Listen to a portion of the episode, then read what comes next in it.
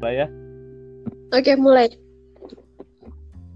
Oke, assalamualaikum warahmatullahi wabarakatuh. Balik lagi di bercakap-cakap. Kita bercakap yang cakap-cakap aja. Sama gue Anugrah. Oke, hari ini biar nggak kelihatan jomblo-jomblo banget gitu ya. gue ditemani sama satu cewek untuk hari ini. Halo Zi.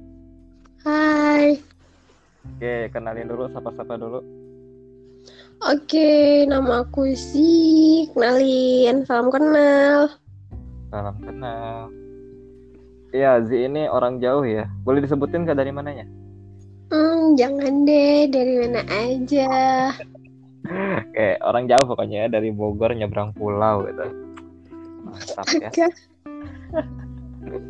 Ke Bogor online. Eh, Parah. Oke. Back to topic. Back to the topic. Topiknya apa emang? Oke, hari ini hari ini aku mau bahas tentang yang berhubungan dengan penindasan. Bully, bully. Ya, tahu kan bully? Tahu, tahu, Nah. tahu. Tapi nanti aku bahasnya ini tentang bully di dunia pendidikan. Karena kan bully macam-macam nih, tempatnya ada di mana-mana gitu ya. Nah. Hari ini kita bahas bully di tempat eh di dunia pendidikan. Nah, Zi, Iya. kamu sendiri dengar kata bully itu apa yang ada di pikiran kamu? Kekerasan sih. Kekerasan ya? Gitu. Heeh. Ya karena emang bully sendiri emang artinya kan penindasan, penganiayaan, Heeh. hubungannya dengan kekerasan. Kalau kamu sendiri pernah nggak ngalamin bully? Pernah, Pernah. pernah banget. Gimana? Eh enggak nanti nanti kita ceritanya nanti ya. Oke, sebelum Zi cerita tentang pengalaman bully, bu, jadi pelaku apa jadi korban nih? Pe- apa ya? Pelaku apa korban sih? Korban dong. Masanya pelaku jahat banget dong. Ya siapa tahu gitu kan pelaku tobat gitu kan. Astagfirullah. jadi korban ya. Oke, nanti kita dengar ceritanya Zi gimana sih jadi korban pembulian, kapan dan bagaimana gitu ya. Oke, sebelum ke situ, aku mau bacain dulu nih Zi ya tentang macam-macam jenis bully. Ya. Ini Gitu. dikutip dari dikutip dari stopbullying.gov ya ini satu salah satu website tentang kampanye stop bully ya dari Amerika Serikat. Jadi dari domainnya kan .gov ya berarti government. Nah itu berarti dari pemerintahannya langsung. Oke dikutip dari sana stopbullying.gov itu ada tiga jenis intimidasi atau pembulian gitu. Atau perundungan ya bahasa Indonesianya. Yang pertama itu bullying verbal. Nah, bullying verbal ini jenis bully yang lewat lisan. Jadi, caranya itu dengan mengatakan atau menulis hal-hal yang jahat. Bullying verbal ini meliputi satu, menggoda, kemudian nama panggilan yang buruk, komentar seksual yang tidak jelas, mengejek, dan ancaman. Gitu. Nah, itu bullying verbal. Jadi, semuanya diucapkan melalui lisan. Gitu. Eh, ditunjukkan melalui lisan. Itu bullying verbal ya. Nah, yang berikutnya, yang berikutnya itu bullying sosial atau intimidasi sosial. Nah, ini yang diserang adalah status sosialnya. Gitu. Kayak gimana tuh? Nah, ini yang sering bah, bah sebenarnya sering terjadi tapi jarang orang lain rasakan gitu. Orang kan taunya bully cuma bully verbal, bully fisik gitu kan ya. Nah, kalau bully sosial ini, bully sosial ini itu melibatkan eh, status sosial. Jadi sifatnya merusak reputasi atau hubungan seseorang dengan seseorang yang lain. Gitu. Jadi penindasan sosial ini meliputi yang pertama membiarkan seseorang keluar dengan sengaja. Jadi misalkan eh, teman kantor kita atau teman sekolah kuliah gitu ya kayaknya dunia pendidikan berarti teman sekolah kita nih nah Mm, kita godain terus sampai dianya nggak betah terus akhirnya keluar. Nah dia kan keluar dengan sendirinya kan. Nah kita biarkan gitu tidak ada pencegahan tidak ada oh iya tuh jangan keluar gitu. Jadi kita malah seneng dia keluar.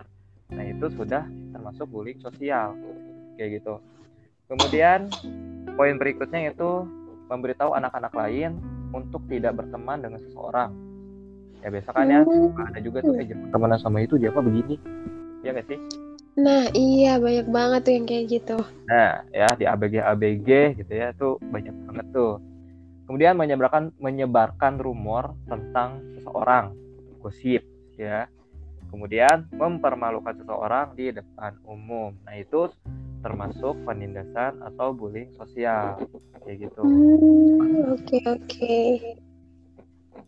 Kalau aku sih suka itu masuknya ke verbal doang. Oh, ternyata masuk ke sosial ya. Hmm, gitu ya. Nah tadi kan dua ya bullying verbal sama intimidasi apa bullying sosial intimidasi sosial. Nah yang terakhir ini penindasan fisik. Nah ini yang sering kita tangkap beritanya gitu ya.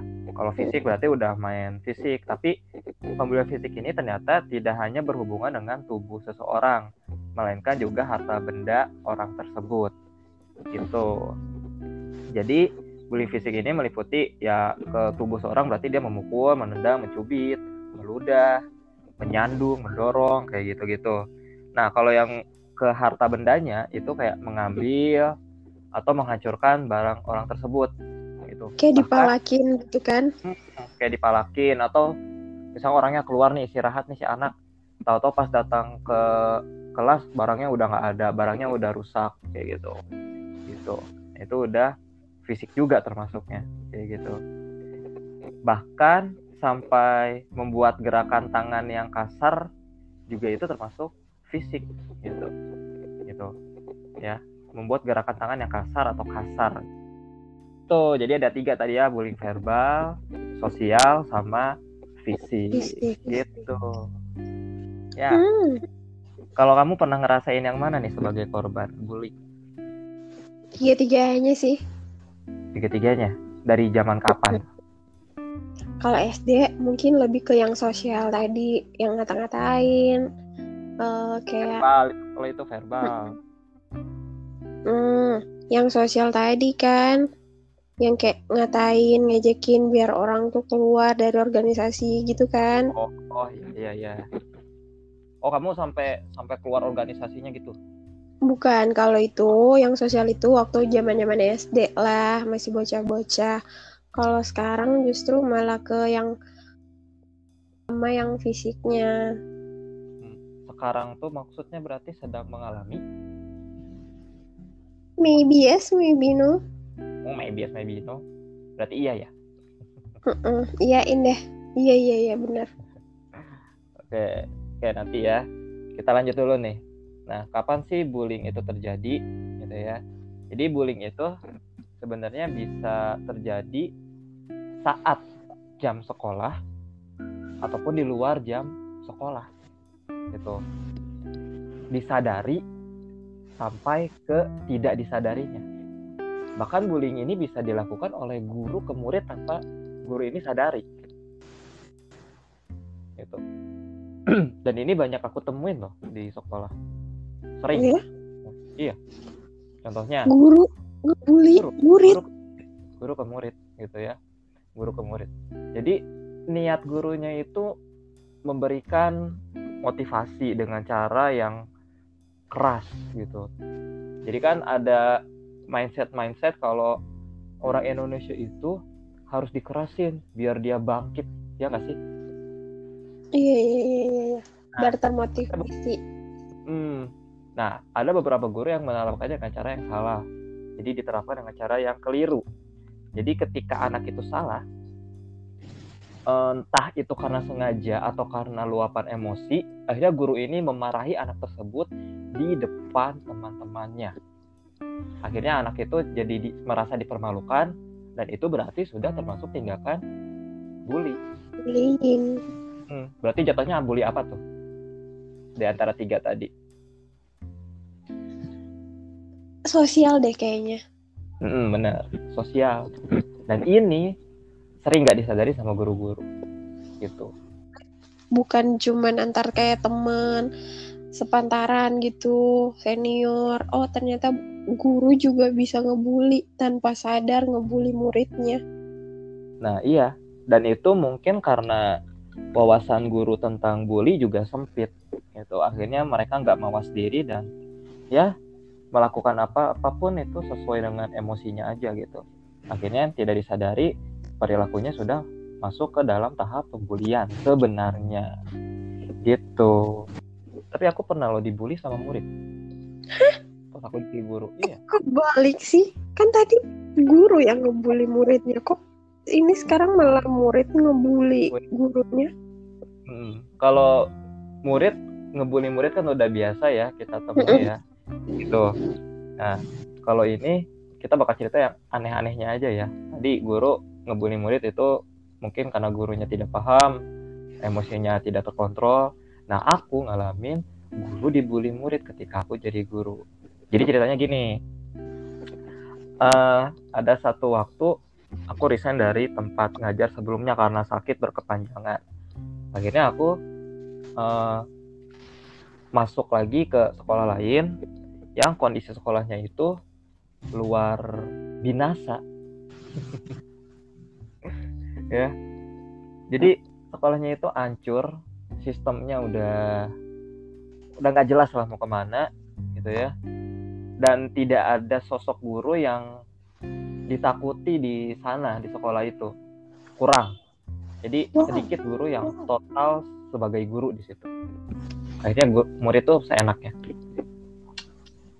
nah aku masuk itu kan kenapa ada sekolah yang kayak gitu ada sampai sekarang masih tapi udah udah berkurang sih uh, apa namanya kenakalan remaja kenakalan anak yang sebelumnya itu kalau dibandingkan yang sebelumnya kenakalan yang sekarang itu udah berkurang.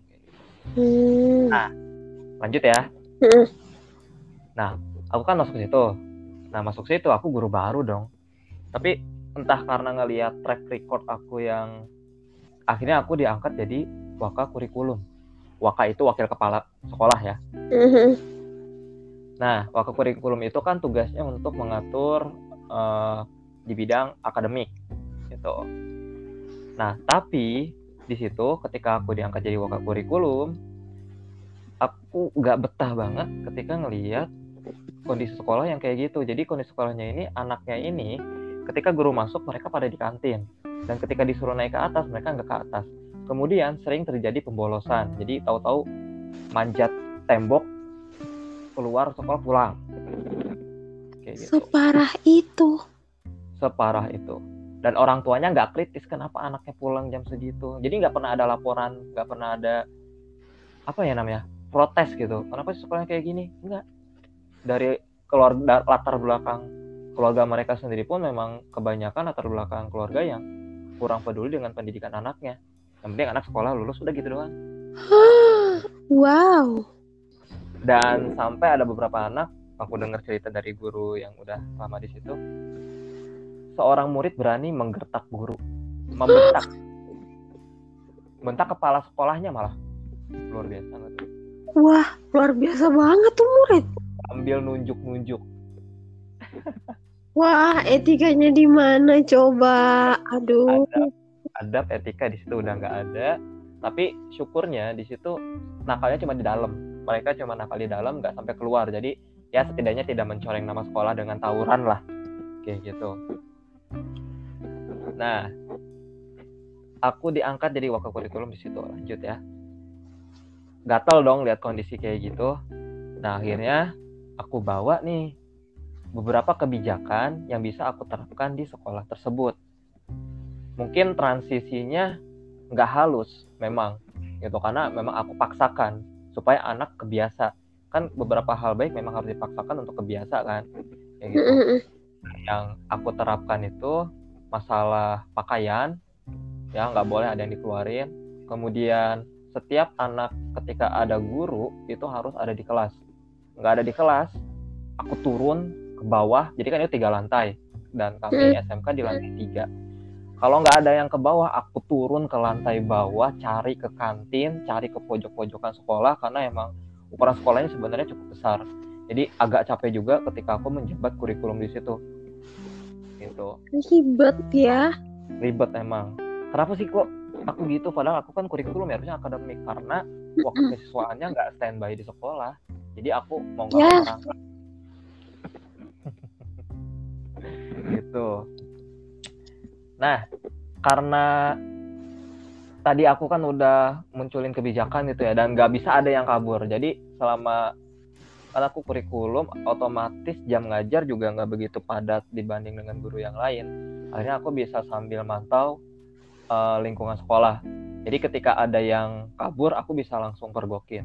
Atau aku diemin dulu terus besoknya baru aku panggil itu aku aku interogasi lah gitu nah karena hal itulah aku dinilai sebagai guru yang ribet sama murid-murid akhirnya dibenci Kenapa?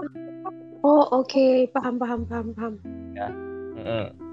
gitu jadi dibenci gara-gara bawa kebijakan-kebijakan yang menurut mereka ribet banget sih nih guru gitu loh gitu Hmm. Nah. Saking bencinya mereka padahal sebelum aku bikin kebijakan kayak gitu aku termasuk guru yang tetap sebagai aku gitu. Yang guru yang dekat dengan anak-anak. Tapi karena memang aku ingin percepatan gitu ya ingin berubah lebih cepat nih sekolah udah nggak ada waktu lagi soalnya apalagi kelas 12 nya ini yang cukup dibilang bandel gitu. Nah akhirnya ya itu mau nggak mau aku lebih cepat untuk menurunkan kebijakan-kebijakan itu. Sampai dibenci sama anak kalau guru dibenci karena tegasnya sih nggak masalah ya. Itu udah nggak aneh sih. Ya itu resiko guru yang tegas.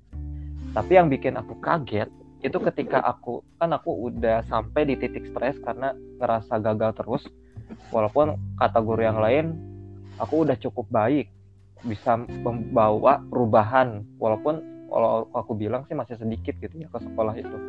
Gitu. Tapi aku jadinya tetap aja stres terbebani dengan pikiran sendiri. Kenapa aku sampai hampir tiap hari itu pulang sekolah tuh mikirin anak di jalan. Strategi apa lagi nih besok nih buat anak tertib? Wah, sampai segitunya. karena nggak betah sama kondisi yang kayak gitu. Gitu. Sampai aku apa ya pakemin kalau nggak ada guru sekali nggak ada satu orang anak pun yang boleh keluar kelas. Gitu dan itu alhamdulillah eh, perlahan-lahan bisa bisa ini apa berubah gitu jadi ke arah yang lebih baik. Karena sebelumnya itu aku sempat ngumpulin satu anak eh satu anak seluruh lapangan eh seluruh anak di satu lapangan. Ah ribet banget sih. Gitu. Ya seluruh anak di satu lapangan. Guru-guru juga beberapa guru ngeliat aku di situ marah-marah aku di situ bandingin mereka dengan anak SMP nah itu yang salah dari aku sih. Gitu aku ngebandingin mereka dengan murid-murid aku di sekolah sebelumnya. Jadi se- sekolah aku sebelum itu sekolah maju jenjangnya jenjang SMP dan aku bandingin mereka dengan dia. Ya kasarnya gini anak SMP aja bisa masa lo kagak sih? Mikir gitu loh. Gitu. Ya emang itu aku salah di situ gitu ya. Membandingkan itu emang bukan hal yang baik bagi seorang guru kepada murid gitu. nah akhirnya benci itu anak. Sampai aku mau resign jadi aku cuma bertahan satu semester di situ ya. Satu semester aku bertahan aku resign. Aku ngobrol sama guru aku di satu ruangan dan itu terdengar sama salah satu murid yang nggak benci aku gitu. Wah, gimana Ya, tuh responnya?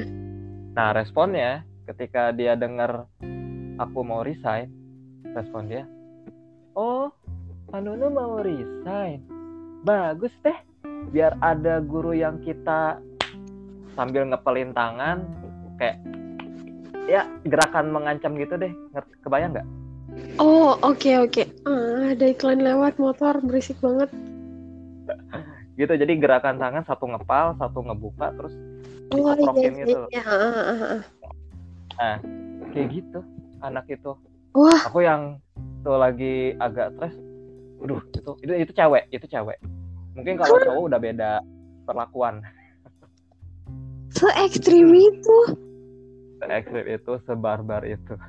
Wah, Nah, itu kalau mungkin kalau cowok udah beda perlakuan ya ini karena cewek aku tahan tahan. Nah. Toh gue mau resign ini dalam hati aku tuh gitu. Tapi alhamdulillah tuh setelah resign uh, ternyata alhamdulillahnya banyak guru yang guru-guru baru yang total gitu ya bisa ngebantu capseknya akhirnya perubahan yang ada itu tinggal dilanjutkan dan alhamdulillah tuh uh, bisa bertahan. Sampai aku balik lagi ke situ gitu. Jadi semester 1 aku resign semester 2 aku di, diminta balik lagi karena mereka kesulitan nyari guru pengganti aku gitu. Jadi, gak ada jadi balik lagi ke sekolah itu? Aku balik lagi dan aku sambil evaluasi juga apa sih yang salah dari gue waktu di semester kemarin sampai anak-anak terbenci gitu. Ya nah, akhirnya ketemu karena aku suka ngebanding-bandingin dan anak jadi cemburu gitu. Nah hmm. ya ya itu anak jadi terpancing untuk ngebully aku. Gitu. Beberapa sih nggak semua. Gitu. Wow. Itu pengalaman aku dibully sama anak. Ya ter ekstrim sih sampai dibilangin kayak gitu gitu. Oh bagus deh Pak Nuno mau resign. Biar ada guru baru lagi yang kita ses gitu. Wah itu gila wah, kriminal wah. amat gitu. parah tim murid. Wah barbar ya. Oh, tapi alhamdulillah sih tapi alhamdulillah, setelah aku masuk lagi dan kita udah mulai terbuka lagi itu mereka jujur jujuran aku juga jujur gimana tuh prosesnya bisa jujur jujuran aku lupa. Pokoknya tahu-tahu kita bisa ngobrol kenapa sih nggak suka gitu sama aku yang kemarin gitu ya. Dan mereka sampaikan gitu karena mereka nggak suka dibanding bandingin kayak gitu. Kalau mau ngasih tahu ya udah kasih tahu aja. Mereka bilangnya gitu dan aku juga introspeksi oh ya bener juga ya aku lupa aku lupa sama poin satu itu karena emang nggak bagus. Guru membanding-bandingkan atau orang tua membanding-bandingkan itu nggak bagus. Yang ada malah bikin anak cemburu akhirnya malah bikin anak itu jadi apatis. Nah jadi gitu sih. Tapi alhamdulillah sih sekarang aku sama mereka juga udah baikan kalau ketemu juga udah mereka panunu ya udah udah normal lagi. Itu udah alhamdulillah udah tapi itulah pengalaman banget. Aku sebagai guru dibully murid. Dan baru denger aku aku malah baru denger kalau guru dibully sama murid. Aduh se ekstrim apa tuh murid? Iya luar biasa lah. Berarti itu masuknya berarti ke verbal Sos iya ke sosial juga. Iya karena mereka membiarkan aku resign. Gitu. cuma beberapa orang beberapa anak positif aja yang ngalang-ngalangin Pak Nunu jangan. Siapa lagi dong kalau bukan Pak Nunu kayak gitu. Baik dalam hati aku. Drama itu drama ya. nah itu nah, kalau kamu gimana tuh? Tadi kan jadi korban tuh. Ceritanya gimana? Apa ya? Ceritanya tuh ya udah verbal dikata-katain terus diajakin kayak ke tempat sepi terus ya udah kekerasan gitu didorong yang ngelakuinnya itu apa itu berarti kan sedang mengalami itu kan ah itu sedang mengalami itu kan berarti sedang mengalami itu? Itu temen kampus. Dulu sekarang udah enggak. Tak. Kok bisa? Maksudnya dulu teman sekarang udah enggak? Iya kan ini. Apa? Nah, jadi udah ditransfer gitu ke tempat lain. Jadi ya udah berteman. Tapi eh, maksudnya udah nggak satu kampus lagi. Jadi ya udah. Jadi tadinya kamu satu kampus sama dia. Dia ini cowok apa cewek sih? Cowok cewek. Cowok cewek. Berarti satu kampus sama mereka kamu pindah aku transfer ke tempat lain. Hmm, oke oke oke. Terus kayak terus tadi kan verbal ya verbal tuh kayak di kata kayak gimana maksudnya yang verbalnya tuh ada kayak kata-kata yang menyudutkan, ada yang cacian, yang macam-macam. Yang bikin kayak ah mending udah deh udahan aja sampai sampai pernah berpikir ya, ya udah deh. Nggak apa yang ngurung diri di rumah nggak mau keluar rumah. Yang sempat mikir yang ya udah deh mending mati aja deh daripada sampai kayak gitu. Karena saking nggak sanggupnya. Itu pas jadi maba. Yap. Bahkan jadi- setelah ditransfer pun dia bahkan setelah ditransfer pun masih tetap kena bullying sama orang itu. mereka Marah. dalam bentuk apa tuh coba bisa diceritain nggak eh, alurnya kayak gitu dari kamu bentuk bullyingnya kayak gimana kemudian perlakuan apa yang udah kamu terima dari mereka gitu. Hmm, banyak sih. Jadi kalau kayak verbal kayak ketemu kayak aku jalan sama temenku terus tiba-tiba ketemu gitu kan ya udah masih aja dikata-katain di tempat umum. Kalau fisik ya masih tetap sampai kayak masih sampai lebam lah pokoknya nggak tahu Lebam? kenapa. Mm-mm, lebam. Diapain Hmm?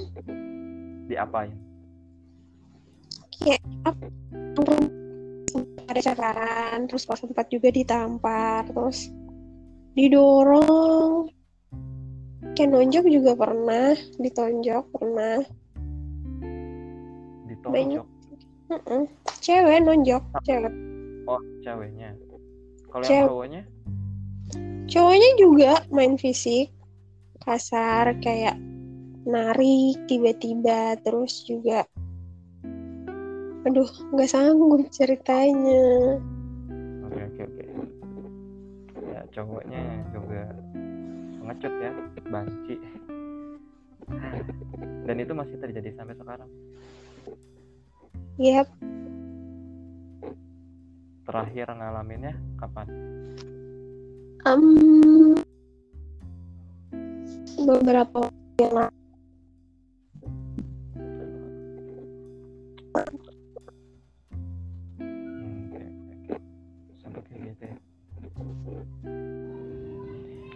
Oke guys, Eh, sorry ya.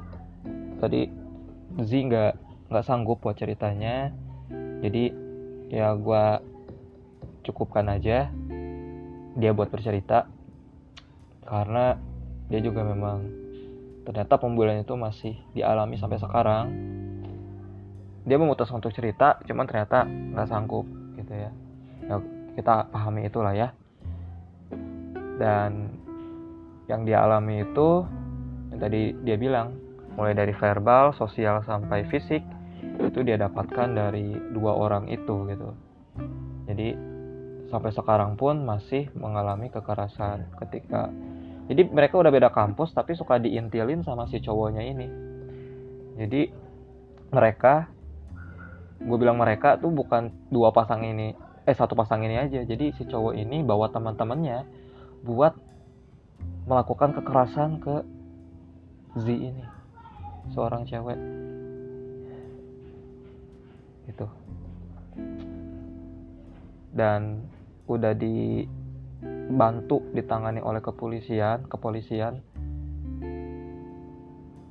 Di dalam pengawasan ya jadinya mereka itu dalam pengawasan kepolisian. Jadi kalau misalkan bertindak aneh-aneh pidana masuknya.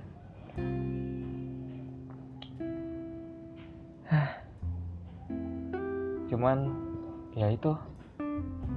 Ada orang baik ketika dijahatin balik jahat ada orang baik yang dijahatin tetap baik. Kayak Nabi Muhammad Shallallahu Alaihi Wasallam ketika dibully dilempar kotoran oleh yang membenci beliau beliau tetap baik. Sampai yang ngebulinya ini jatuh sakit tetap dijenguk beliau. Kayak gitu. Z juga ini termasuk yang seperti itu gitu. Dia udah dibully verbal sosial fisik. Tapi kita yang normal kan? Pengennya orang itu masuk penjara gitu kan ya? Tapi enggak sama Z dan keluarganya gitu. Mereka memutuskan untuk memberi kesempatan pelaku bully ini untuk berubah dulu.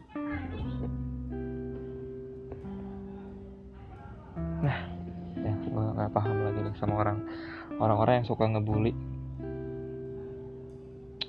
Walaupun gue pernah ikut pelatihan parenting tentang bully, ya, bahwa orang bully ini ada poin di mana mereka pantas dibully. Tapi bukan berarti bukan pantas dibully, maksudnya ada yang memancing orang untuk membuli. Gitu. Ya. Tapi bukan berarti itu menjadi pembenaran tindakan pembulian. Bagaimanapun pembulian itu adalah tindakan yang salah. Ya kita doakan aja semoga Z tetap dalam lindungannya. Semoga pelakunya juga diberikan hidayah gitu ya. Karena ini doa yang dipanjatkan juga untuk pelaku bully ini. Gimana nggak kurang baik coba udah dijahatin, udah dikerasin, dianiaya, tapi Z ini masih mau nyempetin doa-doa yang baik untuk pelaku pembulian tersebut. Itu. Ya kita doakannya semoga Z tetap dalam lindungannya. Tapi sebelum ditutup, ya, gue mau nyampein beberapa hal yang apa ya? Beberapa hal yang bisa menyebabkan seseorang untuk dibully. Yang pertama anak ini berbeda dari teman sebayanya.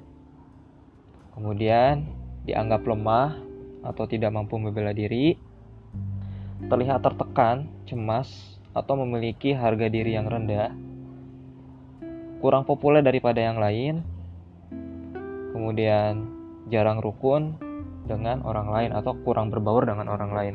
Itu beberapa faktor yang menyebabkan seseorang untuk dibully. Ini gue kutip dari stopbullying.gov juga. Tapi faktanya juga faktor ini bukan menjadi mentah-mentah pemicu. Bisa jadi Pembulian ini juga terjadi karena memang karakter si pembulinya tersebut. Seperti memang dia agresif, memiliki masalah dengan orang tuanya, punya pikiran buruk tentang orang lain, punya kesulitan untuk mengikuti aturan, sering melihat tindakan kekerasan, punya teman yang juga sama-sama tukang gertak. Nah, itu adalah eh, faktor-faktor uh, internal dari pelaku pembulinya. Itu. Dan dampaknya apa sih untuk korban bully ini? Dampaknya itu antara lain yaitu depresi dan kecemasan. Jadi meningkatnya perasaan sedih dan kesepian, pola tidur, pola makan jadi nggak teratur, hilang minat pada kegiatan yang sebelumnya dia minati, gitu ya. Dan ini bisa terjadi sampai ke dewasa. Kemudian keluhan kesehatan yang seperti kita tahu ya, kalau pikiran udah buruk, maka psikis fisik pun ikut ke bawah, ikut ke bawah buruk. Kemudian menurunnya prestasi akademik. Itu yang menjadi poin negatif atau dampak negatif untuk korban bully. ya kita tutup aja ya sampai sini kasihan Z-nya juga ya kita doakan semoga semua korban pembulian ini bisa tegar, bisa tabah, tetap dalam lindungan Allah Subhanahu wa taala dan semua pelaku pembuli itu diberikan hidayah. Jangan lupa follow akun Instagram bercakap-cakap bercakap-cakap aja, ajanya diketik bercakap-cakap aja dan subscribe channel YouTube bercakap-cakap. Sampai ketemu di bercakap-cakap se selanjutnya. Wassalamualaikum warahmatullahi wabarakatuh.